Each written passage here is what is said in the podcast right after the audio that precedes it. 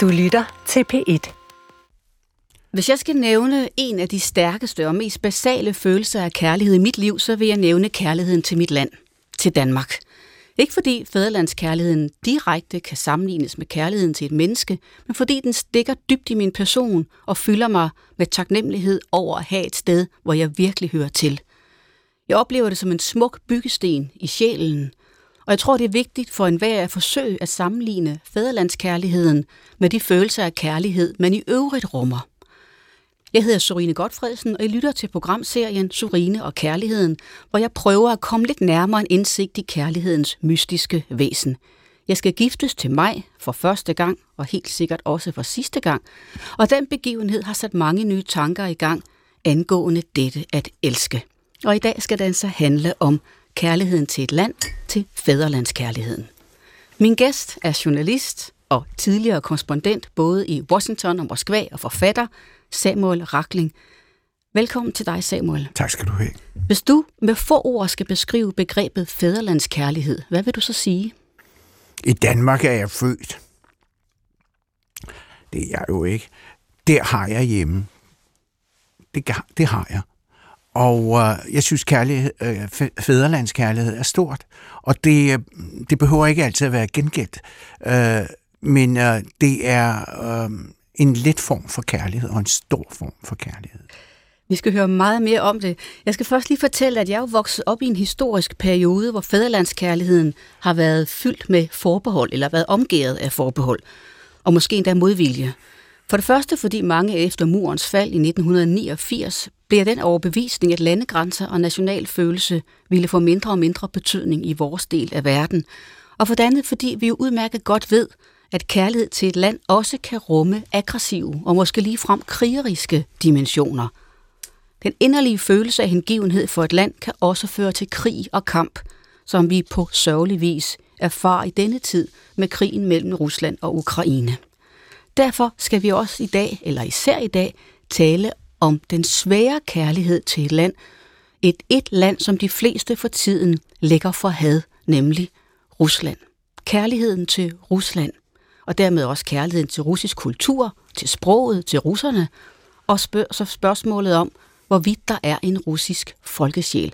Og Samuel, inden du får ordet, så skal jeg nævne, både for dig og for lytterne, at jeg altid har også i dag Søren Kirkegaard hos mig, teolog og filosof, som fast følgesvend. Hans store værk, Kærlighedens Gerninger, ligger her på bordet og er mit faste opslagsværk.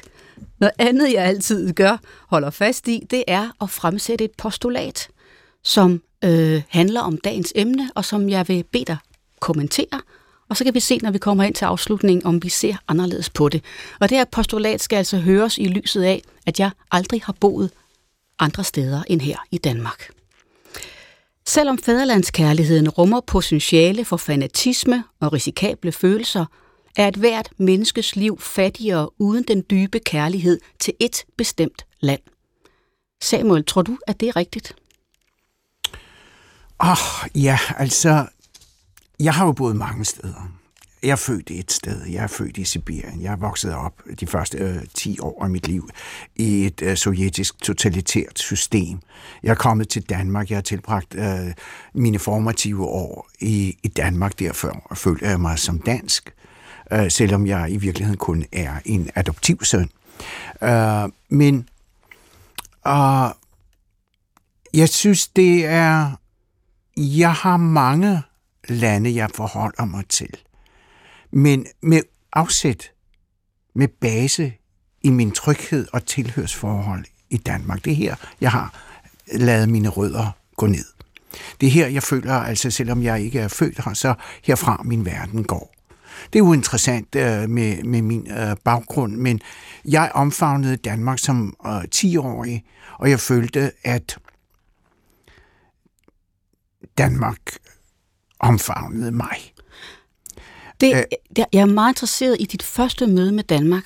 Og ganske kort kan jeg lige sige, nu har du selv været inde på det, at du kom til verden i øh, Sibirien. Din far var fra Litauen, din mor var dansk, og I blev tvangsdeporteret, som øh, masser af mennesker gjorde under Josef Stalins Og også i dag fra Ukraine, fra Mauri, øh, Ma, øh, øh, øh, Mariupol de bliver deporteret ja, i dag. Jamen, det er jo skrækkeligt. Det er skrækkeligt, at tingene gentager sig. det er ubegribeligt. Det er det, og du oplevede det også. Og din families historie har været fremstillet både på i dokumentarfilm og på bøger. Correct. I bøger, og du har ja. selv lavet en af disse film. Og som 10-årig kom du så til Danmark ja. og blev øh, sammen med din familie og kom til at bo i Rødovre. Ja. Og så vil jeg gerne spørge dig, hvordan var din første følelse af nu at være i et land, som var så fremmed og skulle lære et andet sprog? Mm. Jeg talte ikke dansk, men jeg havde hørt om Danmark fra min mor gennem hele min øh, barndom. Hun talte ikke dansk med os. Jeg ved ikke, om hun ikke tog at tro på, at vi nogensinde ville få brug for det. Vi talte russisk og tysk hjemme. Så da jeg kom, så var jeg lidt forudsætningsløs, altså sprogligt, men det varede ikke ret længe. Jeg kom i skole, der, jeg skulle have været i 4. klasse, så for jeg skulle have det lettere, så satte de mig i, 4, i, i 3. klasse, i stedet for 4. Øh, men det gik rigtig godt i løbet af to år, så var jeg på omdrejningshøjde med alle andre, så jeg kunne øh, springe 5. klasse over. Og så var jeg sådan set en af, af rødderne øh, i, i, i Rødovre. Jeg var anderledes, jeg var fremmedartet, der var ikke så mange af, af den slags, der så ud som mig, og der havde den forhistorie. Der var jo ingen indvandrere på det tidspunkt. Men det var fuldstændig gnidningsløst. Vi blev jo lidt kanøflet og drillet, som man jo gør i, hver, i, en, i en hver kultur og i en hver sammenhæng på, uh, under de forudsætninger, men det var ikke noget, der generede mig. Jeg gled ind, og jeg blev en rødovre dreng. Nu ved jeg godt, det er lidt anderledes, når man er så ung og kun er 10 år, hvor, hvor dit modersmål jo kun er 10 år gammelt også. Ja. Men havde du en følelse af, at du var et andet menneske, når du skulle tale dansk, end når du skulle tale russisk? Nej, jeg, jeg, jeg skiftede, efter, efter jeg kom til at beherske dansk i løbet af de der to år, og var på omdrejningshøjde, som jeg sagde, så kunne jeg skifte øh, fuldstændig utvunget og frit fra det ene sprog til det andet. Jeg læste, jeg blev ved med at læse russisk litteratur. Mine forældre havde taget en stor stak bøger med, og blev ved med at købe russiske bøger i den russiske boghandel i København. Så på den måde havde jeg det fuldstændig fuldstændig let, og vi talte også tysk i familien. Mine forældres fællessprog, indtil min far lærte dansk, var jo tysk. Øh, så på den måde var der sådan flere sprog i, øh, i, øh, i, i cirkulation i familien. Og på den måde er der, var der også en berøringsflade, der ikke bare forankrede sig i et enkelt land. Havde du en følelse af, at nu var det her dit land, eller længtes du efter et, Rusland? Nej, aldrig. Aldrig. Jeg følte, som, jeg, jeg følte, at jeg var kommet hjem. Hvordan kan det være?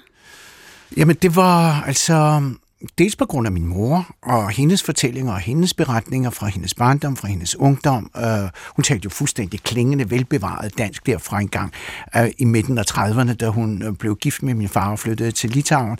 Så hun, og hun kan, og kunne alle de danske sange og sang den for os i Sibirien og øh, havde en, en fantastisk stemme. Og øh, så på den måde følte jeg, at vi var kommet hjem. Og det var jo øh, i forhold til det repressive, øh, totalitære system med massiv antisemitisme, som jeg også oplevede som barn i skolen, øh, øh, altså biologisk antisemitisme, så var det jo en, en en fantastisk øh, oplevelse eller øh, erkendelse at være i et sted, hvor man ikke med det samme blev udpeget og identificeret som jøde. Øh, og øh, jeg måtte nærmest, jeg, jeg, ikke nærmest, jeg måtte forklare mine venner, hvad det vil sige at være jøde. Fordi det vidste de ikke. Når, jeg sagde, når de spurgte, hvad landsmand er du? Uh, I begyndelsen så sagde jeg, at jeg var, inden jeg lærte at tale helt rent og flydende dansk, så sagde jeg, at jeg var jyde. uh, og det kunne de ikke rigtig få til at stemme. Men uh, efterhånden, så, da de forstod det, så måtte jeg forklare dem, hvad det vil sige at være jøde. Da jeg lærte at skelne mellem uh, y og ø. Men alligevel, samtidig med, at du, eller på trods af, at du kommer til at føle dig så godt tilpas i Danmark og kommer hjem, så bliver Rusland jo ved med at være din bevidsthed, naturligvis, fordi du har boet der, og din far ikke var dansk. Og du kommer til at beskæftige dig meget med Rusland i dit ja, liv. det gør jeg. Og hvad er det, hvad er det for nogle ting, du gerne vil, Jamen, vil det, undersøge det, ved Rusland? Det vågnede ret tidligt, altså i mine teenageår, øh, via litteraturen. Øh, jeg var jo vokset op som dreng. Jeg, jeg havde jo læst en masse litteratur. Ikke kun russisk litteratur. Jeg læste selvfølgelig masser af russiske folkeeventyr i de første år i første og anden klasse. Jeg lærte meget tidligt øh, at læse. Og, og, men sidenhen også klassisk litteratur. Jeg læste Mark Twain på, på russisk, Jules Verne og flere andre klassikere. Så på den måde øh, Øh, havde jeg en indgang til øh, litteratur, og det gjorde jeg så, da jeg blev øh, teenager, så opdagede jeg russisk poesi. Det gjorde jeg jo allerede som dreng, altså Pushkin, Alexander Pushkin, den, den russiske litteraturs fader, kunne jeg allerede i første, anden og tredje klasse. Øh, så på den måde begyndte jeg at interessere mig, og en ret tidlig alder, da jeg var 16-17 år, begyndte jeg at oversætte russisk poesi, og begyndte at faktisk at... Øh, publicere noget af det, der var 17-18 år, i Hvedekorn, i Vindrosen, i Information. Jeg begyndte at skrive hos øh, Information, da jeg var 18 år. Øh, og på den måde fattede jeg en interesse for, hvad var det her store, mystiske land, hvor jeg var født, og som havde bestemt ikke været nogen velsignelse for øh, mine forældre og vores familie, men jeg vil gerne forstå.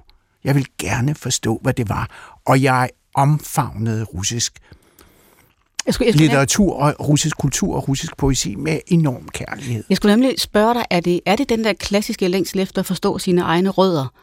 Eller fordi du også selv øh, ja, havde en følelsesmæssig aktie i det land? Uh, jeg ved det ikke, om jeg kan sige det så konkret, uh, og i den alder, det kom nærmest mere, det kom mere spontant, det kom mere instinktivt, uh, en, en bevidsthed om, at jeg ville udforske, men jeg havde den nysgerrighed. Og jeg var jo altså, de der frø var plantet meget tidligere af en elsket lærerinde i mine første to skoleår, der guidede mig i den retning. Og, det, og jeg blev ved med at korrespondere med hende i øvrigt. Hun forblev derude i det nordøstlige Sibirien, og jeg korresponderede med hende øh, i flere år. Jeg fik siden hende også kontakt med hendes datter, da jeg kom tilbage som korrespondent. Så mødte jeg hendes øh, datter, og vi forblevet venner for, for livet. Men øh, det var altså en den der kombination af nysgerrighed og så sansen for al skønheden i sproget og i fablerne og i myterne. Øh, det var en utrolig verden, som jeg ikke ønskede at give mm. slip på, samtidig med, at jeg øh, var fast gæst på Rødovre Bibliotek og læste alt, hvad jeg kunne komme til af Steinbeck og Hemingway og alle de vestlige klassikere, øh, Remarque og what have you. Jeg var en læsehest. Det var du vist. Så jeg, jeg, jeg øh, tog til mig, og jeg kunne rumme det. Kan du beskrive, nu siger du, at der var en stor skønhed i den russiske litteratur hvad, og i poesien. Hvad er det? Hvad er, kan du sætte ord på, hvad den skønhed er? Ja, altså det er en enorm uh, sans for følelser, natur og en sensibilitet, som appellerede til mig, øh, og som jeg kunne genkende også fra den russiske øh, natur, og, og fra min mor, som var meget, meget øh, poetisk anlagt og, og øh, bragte altså øh, Øh, de, de første forårsblomster, der dukkede op i, øh, i Sibirien, dem sammenlignede hun med anemonerne i, på, øh, i de danske bøgeskove, og på den måde kom der altså ligesom, og jeg, for, jeg har, det er forblevet en del af, af mig. Øh, med sansen for natur, blomster, øh, botanik. Og alle undrer sig over, hvor jeg kender alle de der botaniske udtryk og plantenavne fra. Men det kommer af den interesse. Og den smittede også af og var med til at forme min interesse for poesi, litteratur, sprog øh, og den form for Ja, vel, altså, inden jeg lærte ordet æstetik, så talte jeg, følte jeg vel, at der er skønhed mm. øh, i sprog og, og billeder, der tiltrækker mig. Det med naturen er, er bare interessant, fordi jeg tror, når man er i et land og sanser det og kan dufte det og høre det, så har det jo rigtig meget med naturen at gøre. Det er jo meget af de ting, der øh, trækker tråde tilbage til ens barndom. Ja. Duften er noget bestemt. Ja, altså det er jo den der måske allerede barnlige fornemmelse for panteisme, at, at vi er... Øh, altså panteisme forstået som, at alt omkring os er ja, gennemsyret af det guddommelige. Ja. ja. Øh, uden at man... Altså, det var jo instinktivt. Det var ikke sådan en, en bevidsthed, der jeg kom. Øh, Desto vigtigere er det jo. Men det kom af sig selv, og jeg følte, at det hele... Altså, jeg åndede og levede med det. Også fordi, at Uh, man var meget tæt på naturen der i, under min opvækst. De der meget, de der meget barske mm. uh, klimatiske forhold, hvor vi, altså der var tre måneder sommer, ikke? og resten var vinter med frostgrader meget, meget, altså ned til minus 50 grader, og vi boede lige ved en flod. Jeg er født ved en af verdens største floder, der, den var 9 km bred, der øh, hvor jeg øh, på, det, på min, i min fødeby, og den frøs til. Og det var jo altså et fænomen, når den flod brød op der i slutningen af maj. Det bragede og tordnede, og det var et naturfænomen, som, det betød, at nu kom lyset, varmen, mm. solen, livet øh, tilbage, og det omfavnede man jo. Det påvirkede en fysisk simpelthen. Og det har, det har præget mig for livet. Det må det have gjort. Så kommer du ind i den, i den journalistiske verden i allerhøjeste grad. Og øh, i 77 bliver du sendt til Moskva ja. og er korrespondent derovre. Så møder du Rusland igen. Øh, og det er så ikke Sibirien, men Moskva. Men, øh, Også i Sibirien. Jeg tog, jeg tog tilbage til min Det gjorde du også. Ja. Hvordan, hvordan, har det, hvordan var det gensyn? Øh, jeg havde været tilbage et par gange. Jeg skulle ligesom uh, sluses ind. Det var jo kun 20 år efter, at jeg var uh, taget afsted som barn, og familien var blevet frigivet og befriet uh, uh, på sin vis løsladt mm. efter 16 års deportation. Så jeg blev uh, rådet til fra en, en, uh, en velvillig og øh, diplomat øh, på den sovjetiske ambassade, øh, det var min chef, Jørgen Sleiman, der fik den formel, at jeg skulle sluses ind lidt af gangen. Øhm, øh, og så først skulle jeg tage til Østtyskland på en reportagerejse, og derefter først øh, med en, øh, en minister, Ivar Nørgaard, der var udenrigshandelsminister, til Moskva. Og så da det gik godt, så kunne jeg godt selv tage på en øh, øh, reportagerejse første gang for radioavisen. Øh, den her diplomat var, hed jo et Oleg Gordievski. Det var ham, der sidenhen øh, kom, sprang ud som øh, dobbeltagent og, og viste sig at være en af tidens største øh, vestlige øh, catches, øh, da han hoppede af og dukkede op i, i London. Men han var presseråd på det tidspunkt, og han var også venligsindet, venligstemt, og det var ham, der gav den her opskrift. Hvordan følte du dig til rette? Altså havde du en fornemmelse af, at du var omgivet af noget, noget der også havde korresponderet med din barndom, altså at det var noget oprindeligt inde i Samuel? Øh, Serine, jeg havde ingen illusion. Jeg var meget øh, vagtsom, og jeg var meget påpasselig. Jeg var godt klar over, at det var, øh, jeg, jeg skulle træde varsomt med min baggrund, og jeg forstod øh, den mistænksomhed, jeg øh, vagte om. Fordi du var del af den familie, som havde været for, sendt for. Fordi jeg kom, og jeg talte flydende russisk, jeg havde, jeg havde, og jeg havde på, inden jeg kom til Moskva, havde jeg jo som freelancer, både på information og politikken og i Danmarks Radio, som fastansat, ikke lagt fingrene imellem i min kritik af det sovjetiske totalitære system. Jeg skrev og fortalte om dissidenter, om Solzhenitsyn, om øh, mishandlingen af alle anderledes tænkende og øh, religiøse minoriteter, mm. både kristne og jødiske, øh, altså forfølgelsen af jøderne og alle de der, som man kaldte refusniks, dem der ikke fik lov til at tage til Israel osv. osv. Så der var ikke øh, helt venskabelige øh, vibrationer mellem mig og den sovjetiske ambassade. Øh, Øh, på det tidspunkt var jeg jo ikke klar over, at Gordievski under overfladen var en ven. Så jeg fik altså ikke, det var ikke de signaler, så jeg var meget påpasselig. Men på den anden side, så følte jeg mig jo på hjemmebane, fordi jeg, jeg synes, det var fantastisk at komme til øh, Moskva som Danmarks Radio, og faktisk Danmarks første korrespondent. Der var kun én korrespondent på det tidspunkt. Han kom fra land og folk, og havde været der i, øh, i altså det kommunistiske blad, og havde været der i mange år. Og jeg følte, at jeg fik lov til at øh, åbne Sovjetunionen og russisk kultur og russisk historie for danske lyttere og seere, og det synes jeg var et stort privilegium. Og den følelse af at være omsluttet af et venligt Danmark, som du beskrev før, altså at være tilpas her, Hvordan var den sammenlignet med at være i Rusland og omgivet af det russiske sprog, og måske nogle af de fornemmelser, du også havde haft som barn? Var du, følte du dig, ikke tænker vi ikke på din journalistiske rolle, men som dig som menneske, var du godt tilpas dig? Ja, det, det føler jeg. Det, det, det mener jeg. jeg. Jeg var, altså, jeg var påpasselig. Jeg var øh, på vagt. Jeg var varsom. Øh, jeg vidste, at det var, at man skulle træde varsomt simpelthen. Men jeg foldede mig ud fordi jeg følte, at der var et spillerum. Det var jo efter Helsinki-aftalen, så jeg kunne, der var et spillerum for journalister, som der ikke havde eksisteret der inden Helsinki-aftalerne. Så jeg kunne lave en masse reportager, og det gjorde jeg, og det var en oplevelse for danske lyttere og mm. seere især at der var en korrespondent, der gik ud på gader og stræder og snakkede med folk på ganske almindelig vis, og som de aldrig havde oplevet før. Noget af det, som, som fylder lige for tiden nu med øh, krigen mellem Rusland og Ukraine og hele vores diskussion om, hvad Rusland er, det er jo også en forestilling om, at, at det russiske menneske, at russeren, er et meget specielt væsen, eller er meget anderledes Er vi ikke os. det alle sammen? Det er det, jeg vil spørge dig om. Er der forskel på at have nære relationer til russere og så til danskere i dit liv? Har du, er der nogle ja. kendetegn? Ja. Det er der selvfølgelig. Altså, der er forskelle i kultur, i mentalitet, i psykologi, i, i de sociale relationer.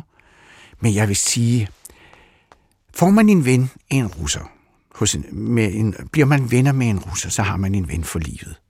De er fantastiske, trofaste, varme, generøse, som man siger på russisk, de vil give dig deres sidste skjorte, hvis du, øh, hvis du har brug for det. Øh, og de hjertelige, bag den der jernmaske, den der usmilende, barske overflade, som mange udlændinge oplever og synes, at russerne er utilnærmelige, og de er øh, uigennemtrængelige, der banker der altså et varmt og sentimentalt og emotionelt øh, hjerte, hvor øh, hvis man bekræfter den, hvis man øh, gør den trygge, og de åbner sig, jamen altså, det er fantastisk. Og det, og det var jeg godt klar over. Jeg, jeg følte det på den måde, at jeg var helt på bølgelængde, og jeg fik jo nogle fantastiske oplevelser gennem de venskaber, både øh, så at sige sociale og professionelle venskaber, øh, som øh, hjalp mig med mit arbejde, men også med mit liv og min hverdag og min dagligdag og min fritid, øh, som jeg tilbragte Øh, ikke fordi jeg ikke har øh, venner og, og kammerater, så at sige, blandt mine udenlandske kolleger i massevis, men jeg tilbragte en masse tid sammen med mine nye russiske venner. Det her, det kan godt være, det er sådan et lidt abstrakt spørgsmål, men er, er kærlighed og det at elske, er det det samme for en russer, som det er for en dansker? Indgang til, Sorine, det at... Øh, det at elske ja. og nære dyb kærlighed til hinanden, er det det samme på russisk? Altså imellem... Mellem jeg vil sige, russisk kærlighed er mere lidenskabelig og mere grænseløs og mere ekspressiv. Øh, end man, øh, altså når først man når det punkt, øh, hvor øh, det kommer på bordet, så er kærligheden øh, altså nu mellem på det venskabelige, men også øh, den store kærlighed mm. mellem mand og kvinde, eller hvordan det nu forholder sig, den er grænseløs, og den er lidenskabelig, og den er øh, den bliver verbaliseret på en måde, som øh, ikke er så almindelig, fordi vi er mere blufærdige. Vi er øh, verbalt, øh, semantisk øh, mere øh, blufærdige, end russerne er. De åbner sig, og så flyder det, og øh, den store brede, som de siger, russiske sjæl udfolder sig og omfavner der på en, en, måde, på en måde, som vi, ikke, øh, som vi nok er fremmedartet for men, de Men når danskere. du så, Samuel, når du siger grænseløs, er den så også farligere? Ja, fordi øh, den kan slå om. Altså, det er jo de store kontraster. Det er, når der er lidenskab på spil, ikke? Altså, det ser vi også fra den øh, russiske litteratur. Øh, at, Jeg sidder og tænker på Anna Karenina. ja, for eksempel. Altså, øh, det, er en af verdenslitteraturens største øh, kærlighedsromaner. Og, så det... Men der er jo ikke nogen, der har skildret det bedre end russiske digtere og forfattere. Altså, vi har meget at takke den for. Hvor og kommer det, den der afgrund fra, eller den voldsomhed fra? Naturen. Jeg skulle lige til at, at foreslå det. Altså, det er jo et land med enorme vidder og store kontraster, og øh, jeg tror, at der geografi og klima spiller ind. Øh, der er jo et drama derude i deres natur. Det er øh, ofte øh, liv og død, især et, på de nordlige breddegrader, hvor øh, det appellerer til til nogle andre instinkter end øh, vores øh, bøgeskove og fladland og øh, milde, øh, milde kvinder, milde landskaber og milde kvinder, som vi synger om, hvor har de magt. Øh, men øh, i, i Rusland er det jo altså naturen, der har magt. Øh, og det, på en eller anden måde er der en afsmitning, vil jeg tro, der skaber, der har en eller anden ubevidst øh, øh, effekt, øh, der, der former, der former øh, psyken, der former tankerne, påvirker tankerne, og når, når, du, når, når man slår sig løs. Og når du selv har vokset op i den natur, og lige har beskrevet den for os med, med, hvordan det smelter i maj måned, og det hele larmer og bliver til ja. forår, er det sådan noget, der stadig sidder i dig? Har du den voldsomhed i dig også? Øh, ja, det har jeg på sin vis, fordi jeg, altså mine venner og min familie undrer sig over mine iagttagelser, altså når årstiderne skifter, hvordan jeg er påvirket af årstiderne skiften, hvordan jeg bemærker det, hvordan jeg, nu i dag fotograferer man jo alt, øh, men jeg fotograferer og prøver at fastholde de øjeblikke i dag på min iPhone, øh, fordi det stadigvæk spiller øh, på noget i, min, øh, i mit sind, øh, og jeg sender det rundt, og jeg viser det til andre, og øh, jeg føler, at jeg har meget, meget nær kontakt med naturen, og, og øh, det betyder meget for mig. Jeg fisker jo øvrigt også, øh, og det, der kommer jeg også i nær kontakt med, med naturen. Har, har, du, har du elsket en russer? Jeg har elsket en masse russere øh, på mange forskellige øh, ledere, og jeg har altså elsket øh, mange russiske digtere og forfattere, kunstnere. Altså jeg synes, russiske kunstnere Altså både, de, både klassikerne og, og øh, fra det der moderne gennembrud i 20'erne og 30'erne, men også i dag nogle af de russiske konceptualister er fænomenale. Sådan en som Ilya Kabakov og Erik Bulatov er der en, der hedder. Øh, de, øh, altså på den måde, øh, altså, synes jeg, det er meget vigtigt at slå fast i, i det her program, øh, hvor meget russisk kultur og, og, og, den, og, og det, som den russiske natur har formet, hvor meget det har påvirket alle kunstarter. Mm. Øh, ja, der, der, der er jo ikke den kunstart, hvor russerne ikke har været på forkant. Øh, billedkunst, musik, øh, teater, øh, litteratur selvfølgelig, ballet, you name it. Og det er altså, jeg vil, altså øh, lidt af et tidsspring jeg, jeg, vil, jeg vil elske, hvis russerne brugte mere af deres energi på det, de virkelig er skabt til. Kultur, kunst, æstetik, skønhed. For eksempel deres øh, juveler er nogle af verdens øh, bedste øh, Fabergés, eller med det fremmede navn. Øh, det er jo fantastisk, hvad de har skabt. Hvis de kunne bruge noget mere af deres energi på det, i stedet for krig, åh, oh, hvor ville det være en skøn verden. Samuel, tror du på, at, at man kan tale om en, en folkesjæl, der sådan gennemsyrer et folk, og som har et udtryk, og som måske i det her tilfælde rummer det, som du nu sidder og begræder, at der også er det krigeriske i, i russerne? Jamen, de forener jo både det ene og det andet. Uh, og vi skal jo passe på, at vi ikke bliver uh, steo, at, det, at man mm. ikke kaster om os med stereotyper eller klichéer, som det let kan vokse over i. Uh, det er jo en meget fin skælden, man kan tale om det sådan, altså nævne det sådan, som jeg prøvede at gøre det, uden at man skærer det ud i pap, fordi så bliver det jo uh, indimensionalt, og, uh, eller todimensionalt, uh, um, og der er jo mange, mange aspekter i det. Uh, det er meget... Uh, det er ikke homogent. Det er kontrastfyldt. Det er modsætningsfyldt. Og det, som jeg synes, der er interessant, det er den russiske følsomhed.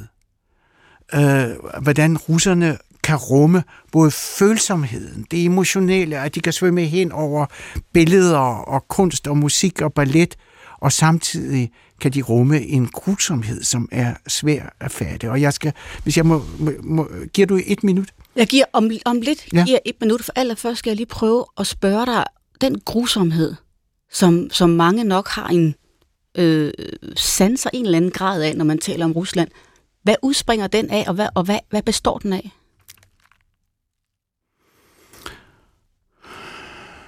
Jamen, det er bredden i den russiske, øh, i det russiske sind, der fagner øh, så meget og har så mange nuancer, og der bliver spillet på et øh, rigt re- øh, register. Et stort og bredt og nuanceret register, der rummer både det ene og det andet.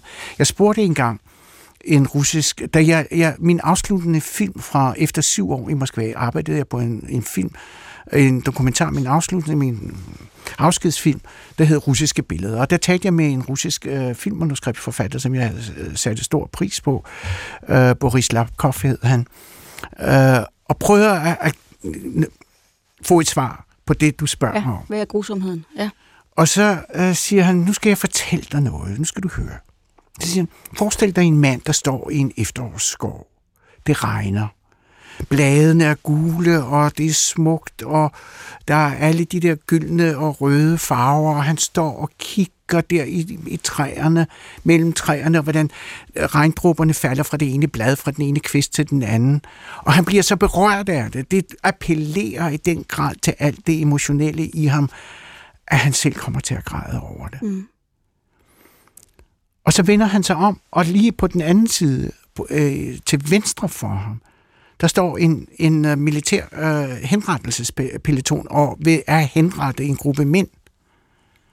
Og det kigger han på fuldstændig uanfægtet, og så går han sin vej, uden at det har fremkaldt nogen som helst uh, reaktion, eller tårer, eller chok. Det absorberede han som en del af den virkelighed, uden at det appellerede til. Og, og, og, og det billede, så siger han, værsgo, det er bredden, det er modsætningerne.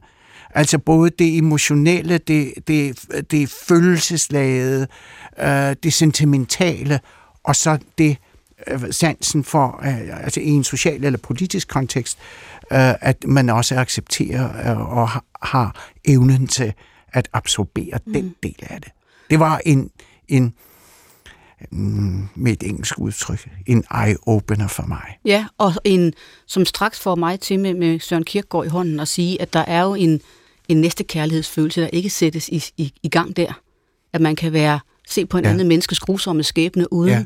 Ja. uden at blive påvirket. Ja. Ja.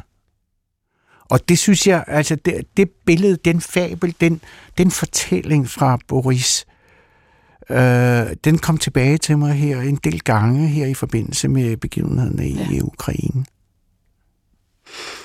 Du spurgte før, om jeg havde et minut. Det har jeg. Vil du læse? Nej, jamen det var det, det var, jeg vil fortælle den fabel, men jeg vil gerne læse noget fra det. Det synes jeg, fordi jeg ved, du har taget øh, et par digte med, ja. for at give os et indtryk af, af, ja, af den russiske lidenskab og synet på Rusland, og du må godt øh, læse et digt højt, og du må meget gerne gøre det på russisk først, og så oversætte det. Jamen, skal vi starte med Pushkin? Det gør vi. Alexander Pushkin, som vi, jeg havde nævnt, og der er et digt, altså et af, efter min mening, et af øh, kærlighedslitteraturens eller kærlighedspoesiens mesterværker. Alle russere kender det. Я вас любил, любовь еще, быть может, в душе моей угасла не совсем. Но пусть она вас больше не тревожит, я не хочу печалить вас ничем.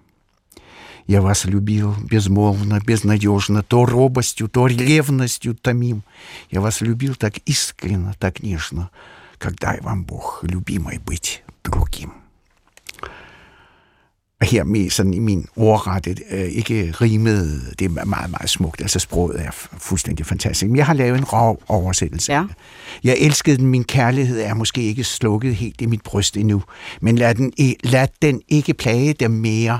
Jeg ønsker ikke at lægge den til last. Jeg elskede dem i tavshed og uden håb, plagede snart af skam og snart af jalousi. Jeg elskede dem så inderligt og så ømt, som Gud må give den at blive elsket af en anden. ja, det er meget smukt. Det er stort, ikke? Det er meget stort. Og har den der snært af, ja, både af, af, af vemodet og, og, øh, og forundringen på sin vis, ikke? Øh, jo, og generositeten, altså kærligheden, beriger mm. kærligheden, altså selvom han har mistet den kærlighed, øh, så er han i stand til at give sin elskede sin sjæl og sin, altså det varmeste, at han vil ønske, at hun vil blive elsket sådan, som han elskede hende af en anden.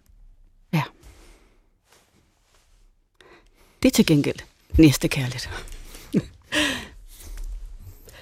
øhm, så har du også et andet digt, ved jeg, hvor du, øh, Øhm, Jeg har taget lidt ud ja, med men til. et, hvor, hvor, hvor, hvor Rusland også bliver øh, skældt lidt ud. Ja. Ja, altså der er jo to... Øh... Nå, er det er Lermontov-digtet. Прощай, немытая Россия, страна рабов, страна господ, и вы, мундиры голубые, и ты им преданный народ. Jeg har fået en oversættelse af en af mine gode venner og kolleger, Lars Borgsen Hansen, og hans venner og kollega Holger Scheibel, der har oversat det her meget berømte øh, digt af Mikhail Lermontov. Det er fra 1841. Farvel og tak beskidte Rusland med despoti og slaveri, med blå gendarmer i dit smusland, som folket hengiven står i. Ja. Øh, der kommer altså øh, øh, den måde, man kan udtrykke. Altså, han, der bliver ikke lagt fingrene imellem. Det er alt det andet end kærlighed. Det er alt det andet end kærlighed, og det er jo den grusomhed, du også er inde på. Og noget, jeg godt vil bede dig om lige at forklare, Samuel, det er, vi taler jo om fæderlandskærlighedsbegrebet, det her med at elske et land. Og nu ved vi, at du elsker Danmark, men du elsker også langt hen ad vejen Rusland. Har du en forestilling om, at et land og et folk i, øh, i, i historiens udvikling kan blive så skadet, eller kan blive så miste så meget evne til at elske både hinanden og ud over landets grænser, at, øh, at det går sådan i en destruktiv kurs? Det kan det jo. Øh, det har vi jo set gang på gang i historien, øh, Serine. Det kommer jo an på, i hvis, i hvis hænder landet befinder sig. Øh, Hvis det er despoter og diktatorer, og, øh, og der er jo ikke mangel på navne, øh, både ældre og nyere historie, så kan de bruge fæderlandskærligheden, øh, patriotismen, som er fuldstændig legitim. Det, du bekender dig til, jamen, det synes jeg, der er smukt og ægte, og øh, intet i vejen for det. Hold flaget højt. Vær, vise stolthed, øh, vise glæde, og dele den glæde med, med andre, og være øh, inklusiv, øh, og ikke eksklusiv. Men hvis det bliver brugt som et politisk redskab, som en politisk løftestang, som vi har set gang på gang, i fascistiske regimer, i nazistiske regimer, i det kommunistiske regime, og nu i det putinske, øh, kleptokratiske, øh, supernationalkonservative øh, øh, øh styre, der har misbrugt det nationale til at udvikle sig til et nyt totalitært despoti, jamen så er, jamen så er vi jo der, som det du, du taler om, at det kan få den fuldstændig øh, modsatte effekt. Det kan, det kan misbruges, og det bliver gang på gang misbrugt, og hvad, er, hvad, hvad ender det med? Det ender med fascisme. Kan du lige kort forklare, hvordan bruger Putin fæderlandskærligheden destruktivt? Han har approprieret øh, nationalfølelsen. Det vil sige, at han har tilegnet sig den. Han har, taget, øh, den, øh, han har gjort sig til ejer af den. Han har frataget øh, det smukke, det åbne, det generøse og gjort det til et våben. Han har, øh, på engelsk siger man weaponized, øh, et, noget, altså det man kan weaponize, man kan våbengøre mange ting. Han har weaponized, øh, altså våbengjort, militariseret øh, fæderlandskærlighed som en løftestang og som et middel øh, til propaganda, til, øh, til øh, desinformation, til hjernevask. Det er skrækkeligt. Det er en tragedie for det russiske folk. Og du siger til mig, at jeg kan sagtens rumme kærligheden til, til Rusland. Selvfølgelig kan jeg det. Jeg har enorm kærlighed til, til Rusland, til russisk kultur, til russisk historie, russisk natur, det russiske menneske.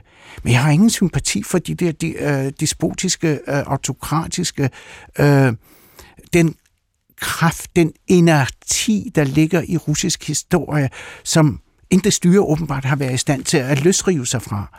Så at de bliver ved med at dreje, altså cirkle mm. om den akse, der holder den fast, som, øh, som satellitter omkring Ruslands øh, mindre glorværdige historie, og det bliver ved med at vende tilbage. Det er ikke en gentagelse af historien, men det er den samme cirkel. Ja, og jeg, øh, øh, der er jo den ting med fædrelandskærlighed, hvilket jo også gør, at hvis man står og bliver meget bevæget over sit land, hører noget musik, ser flaget, hvad det nu kan være, der kender jeg godt selv den her fornemmelse af at blive meget bevæget, og samtidig er der også en stemme inde i en, der siger, nu skal du også styre det lidt, eller pas nu lidt på, fordi vi ved alle sammen, at det har, det kan have en bagside.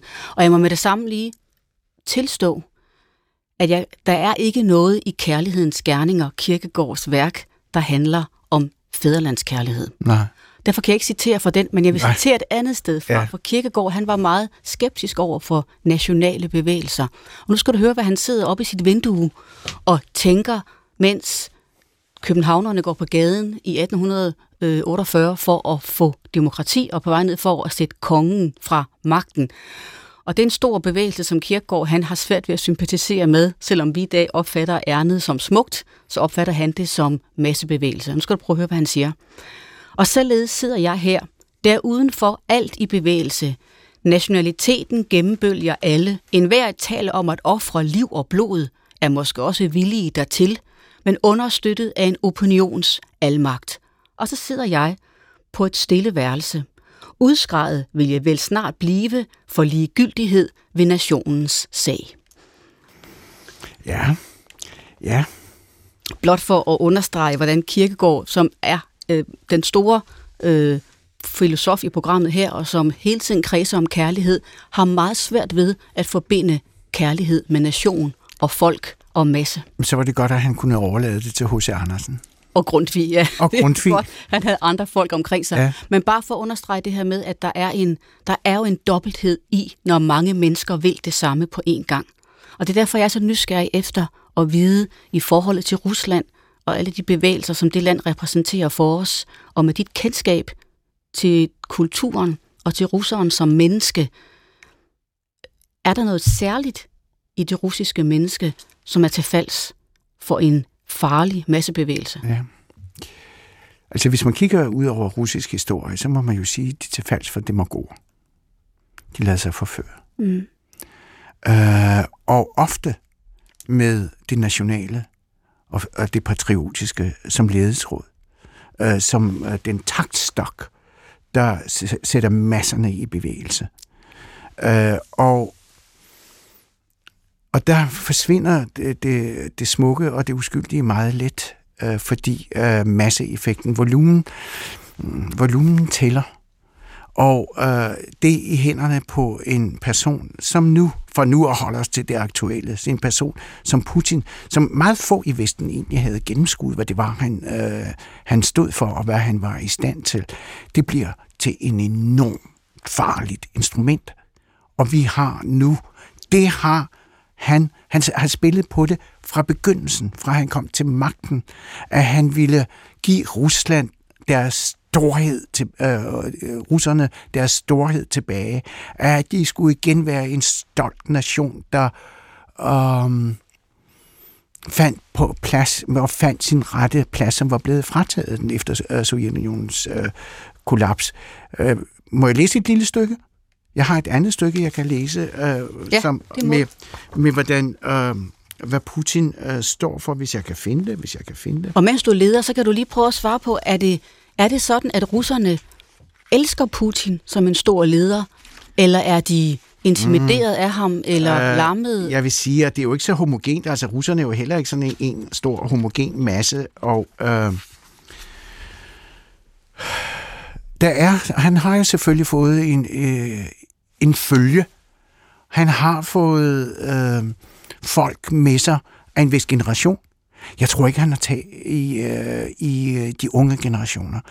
Putins generation, altså dem, der voksede op under Putin, dem, der i dag er i 20'erne, i 30'erne, dem, der ikke har rigtig bevidsthed om noget andet styre, end det Putin har givet dem, dem tror jeg ikke, han har med sig, fordi de ser ud af, de påvirket af, af en anden verden, som eksisterede trods det stadig fastere greb, han tog om øh, det russiske samfund. Øh, Så, øh, men han har selvfølgelig en, en, en meget stor del af befolkningen i en vis generation med sig. Jeg har øh, et stykke, jeg gerne det er kort, Ja. øh, fra min bog om Putin, øh, og hvad hans budskab øh, er. Må jeg lige prøve at liste det? Putins budskab er, at Rusland som civilisation, civilisation er født til, er skabt til at have andre folk og nationaliteter under sine store vinger. Og, den, og det underforståede budskab er, at begrebet civilisation i Putins verdensbillede er synonym med imperium.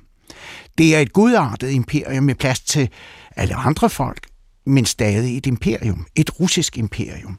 Putin er dybt engageret i emnet og ønsker tydeligvis, at det skal blive en del af hans eftermæle, hans historiske eftermæle. Jeg, Putin, genskabte Ruslands storhed. Jeg genoprettede Ruslands politiske og økonomiske stabilitet. Jeg gav Rusland troen på sig selv tilbage. Jeg har genskabt respekten for Rusland. Jeg har gjort russerne til et folk, der igen er stolt over at være russere. Jeg har vist den den russiske verden i det 21. århundrede. Jeg skuer nu ud over en lysende fremtid. Den har jeg skænket mit folk. Jeg, Putin. Altså, det er ikke ord, han har udtalt. Det er noget, jeg har lagt i munden på ham. Og det er det, der har givet titel til bogen, øh, jeg har skrevet om ham, ja. at kom i 14. Jeg, Putin. Det er altså min forståelse uh, ud fra det, han har sagt, det, han har skrevet, det, han har udtalt i interviews, og det har jeg stykket sammen i det citat. Og du ved meget om Putin, derfor mener jeg også, at jeg kan spørge dig om det her. Den, den brutalitet, du har talt om, som, er i den, som også er i den russiske kultur, er, det, er, er den personificeret i Putin som menneske? Den, hvad siger du, den kultur? Den brutalitet. Den brutalitet. Ja, det er den. Han forener det. Han forener øh, øh, det i en meget, meget høj grad. Og det han mangler, det han ikke udstråler, det er det, der er emnet for dit program. Det er kærlighed. Jeg tror, han er simpelthen underernæret øh, med kærlighed. Han er ikke i stand til at mæske sig, så at sige, øh, i, i kærlighed og dele ud af, af kærlighed, svælge i kærlighed, tværtimod. Det er det andet, der, der spiller hos ham, og det er det, desværre, ulykkeligvis tragisk, for russerne, for ukrainerne, måske for resten af verden, at det er ham, der øh, ligesom nu, der har fået tag øh, på situationen og en klemme, ikke kun på Ukraine og på russerne, men også på resten af verden. Samuel, med din baggrund og med dine øh, følelser for Rusland, og så med din iagtagelse af den bevægelse, Rusland er igennem, og der vi står nu, Tror du, du kan miste kærlighed til Rusland? Vil den forsvinde eller forvidre eller blive beskadiget, fordi det land opfører sig så mærkeligt? Nej. Nej. Jeg, jeg føler dyb... Øh, øh, jeg er meget bekymret. Jeg føler, det er øh, tragisk for det russiske folk. Men det, jeg elsker ved Rusland, og det, jeg elsker ved russisk kultur og russisk sprog og russisk natur, det går jo ikke til, for det er jo ikke til falds. Øh, det er ikke til fald for en despot, som øh, russisk historie desværre har været så rigt på. Så det, det vil ikke påvirke mig på den måde. Men, Sorine, misforstå mig ikke. Jeg tøver ikke med at tage afstand fra det, jeg ser. Det Putin står det for. Jeg. Det privilegium føler jeg, at vi som frie mennesker i et frit demokratisk samfund ikke bare har en ret til, men også en pligt til at give udtryk for og tage afstand fra. Tror du, der er en kærlighedskraft i det russiske folk, som til sidst vender sig mod en mand som Putin? Det lyder, mm, altså at sige det på den måde, øh, vil være at springe på, og det er jo fristende at sige, ja, det gør det, men jeg, jeg vil sige, at det er øh, tæt på at være ønsketænkning, fordi at, at de har jo de elementer, de har jo de der stærke følelser, de har det der, den her russiske sjæl, der er så disponeret for at modtage og give kærlighed, men der er så også alle de andre elementer, der spiller ind, øh, og lige nu ser vi en kamp, øh, øh, i det, man kan sige, i det russiske sind, på samme måde som det har udspillet sig gennem århundreder.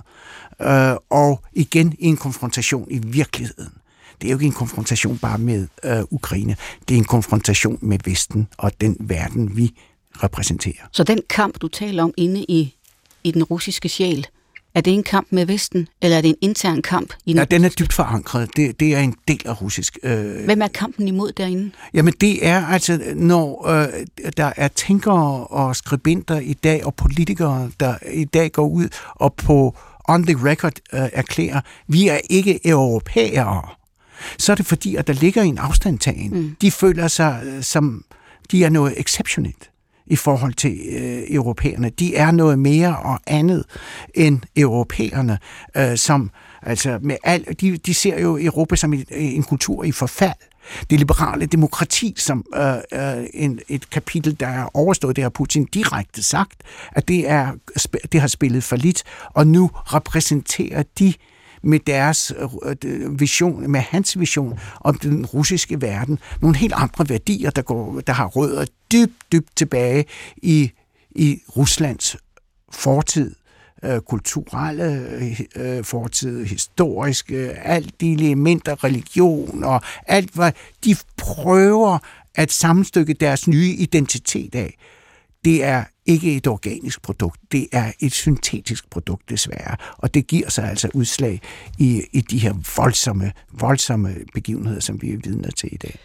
Jeg indledte med at erklære min store kærlighed til Danmark. Øhm, som virkelig har fulgt mig fra jeg var barn, den her følelse af at være så taknemmelig for at have et sted, som er mit sted.